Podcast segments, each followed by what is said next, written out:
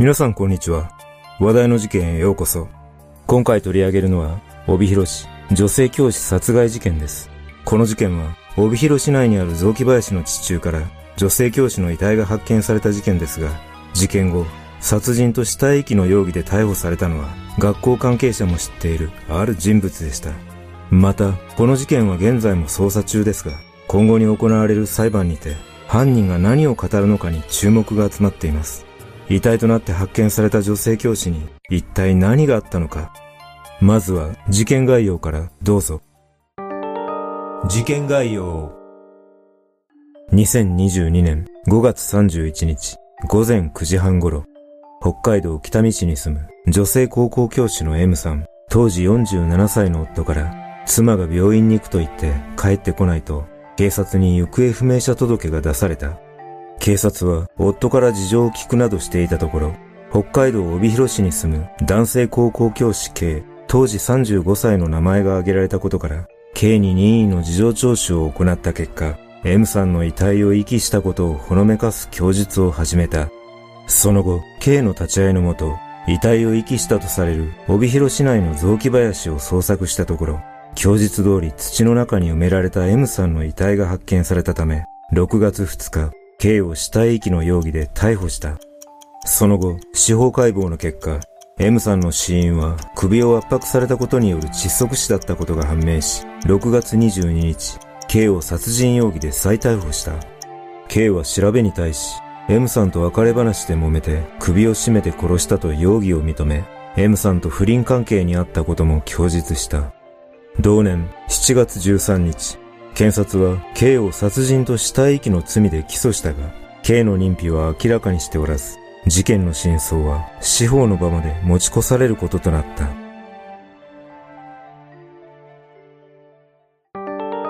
事件の経緯殺害された M さんは2022年5月29日午後1時頃、家族に釧路の病院に行くと言って車で出かけたが、釧路には向かわず、車で2時間半ほどかかる帯広市内の K が副部長を務める野球部の練習試合が行われている球場に向かった。同日夜、二人は野球の練習試合後に球場付近で会うと別れ話になり、その後 K は一旦自宅に帰ったが、翌30日午前3時半頃、M さんが車で K の自宅に向かうと、K は M さんの車に乗り込み、二人で帯広市内の商業施設へと向かった。午前4時半頃、商業施設の駐車場に停めていた M さんの車の中で、K はシートベルトを M さんの首に巻きつけ殺害すると、その後、M さんの遺体を自身の車に乗せ替え、何食わぬ顔で普段通り勤務先の高校に出勤した。午後8時頃、K は M さんの遺体を帯広市内の運動施設などが集まる公園の一角の雑木林まで運ぶと、学校から持ち出したスコップで土を掘って M さんの遺体を埋めて遺棄した上、M さんのスマートフォンや財布などの所持品は焼き捨て、自分のスマートフォンの通話履歴や LINE の履歴を削除するなどの隠蔽工作を行った。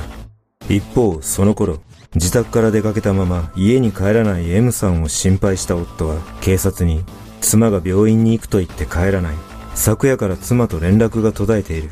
今晩待って帰ってこなかったら行方不明者届を出すと連絡を入れた。翌31日午前9時半頃、一夜明けてもやはり M さんが家に帰らないため、M さんの夫は警察に行方不明者届を提出すると、警察は夫からの聞き取りで浮上した K に任意の事情聴取を行ったが、M さんとは会っていないと、K は関与を否定する供述を行った。しかし、6月1日夕方、再び K に任意の事情聴取を行ったところ、K は供述を一転させ、M さんと会っていたことを認めた上で、スコップで土を掘り、M さんを埋めた、と死体遺棄をほのめかす供述を始めたことで、事件は一気に解決に向けて動き出した。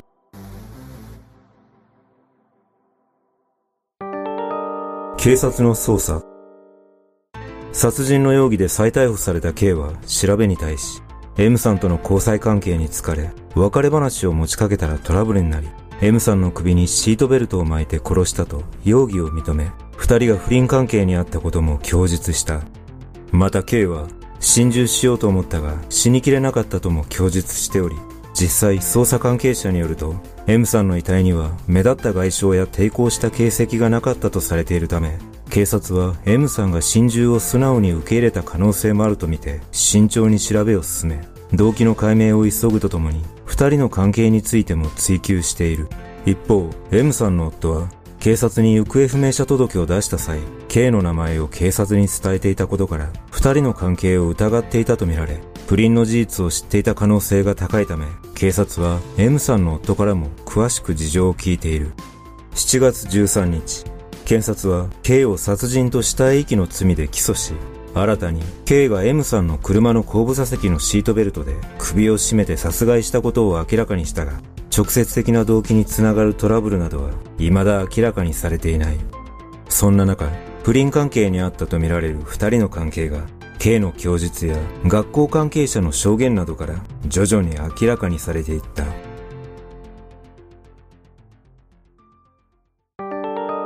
二人の関係。殺害された M さんは教師の夫と子供二人の4人家族で近隣住民によると仲睦まじい印象だったとされている。一方逮捕された K は北海道網走市出身で幼い頃からスポーツ万能で頭も良く男女問わず人気者だったとされ中学高校では野球部に所属し文武両道の学生生活を送りその後大学に進学し卒業すると道内で教師として勤務を始め何校か赴任した後2013年に後に M さんと出会うことになる高校に赴任した。そこでの K は農業担当教師として勤務していた傍ら野球部の顧問も務めるなどごく普通の優しい先生で生徒からの評判も良かったという。そして K が赴任して3年が経過した2016年4月。K と同じ高校に M さんが赴任してくると M さんは英語教師として教壇に立ちながら美術部の顧問を務め K と同様に温厚で教育熱心な教師として評判は良かったが赴任した年の夏頃には生徒の間で K と M さんはできているという噂が広まり K の車の助手席に M さんが乗っている姿が町内で目撃されるなどもあったという。ただそんな噂はあったもののその後 K は教師の女性と結婚し幼い子供一人を設け家族三人で暮らし近所の住人によると夫婦仲は悪くなかったとの話がある。しかしそんな K と M さんの二人は2022年3月までの6年間周囲に隠して仲を深めていたとみられ事件の約2ヶ月前の2022年4月 M さんは北見市の高校へ K は帯広市の高校へとそれぞれ別々の高校に転任したことで歯車が狂い転任して間もない頃に事件は起こった。この事件は現在もはっきりとした動機は不明となっており K の証言だけで真相が明かされるとは限らないとの見方もあり今後の裁判でどこまで真相に迫れるかが注目されている。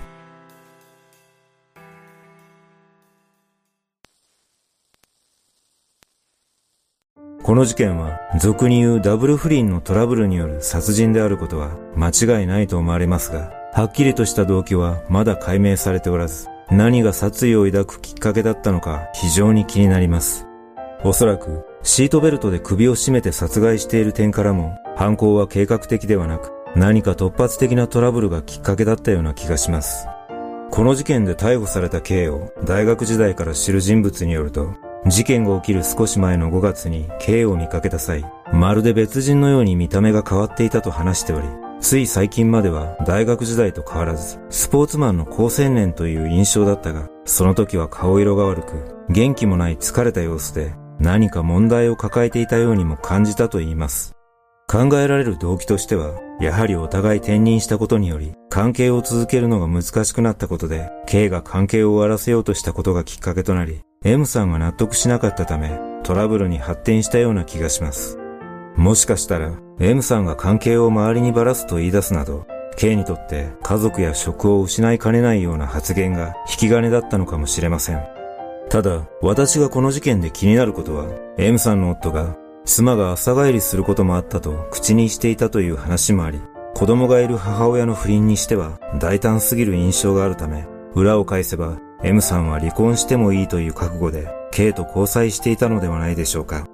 だとすれば、K に別れを切り出された瞬間、すべてを失うと感じた M さんは、口に出してはいけないような危険な言葉を K に浴びせた可能性も考えられます。現在、この事件はまだ捜査中ですが、今後の動きに注目したいと思います。皆さんはこの事件をどのように感じたでしょうか？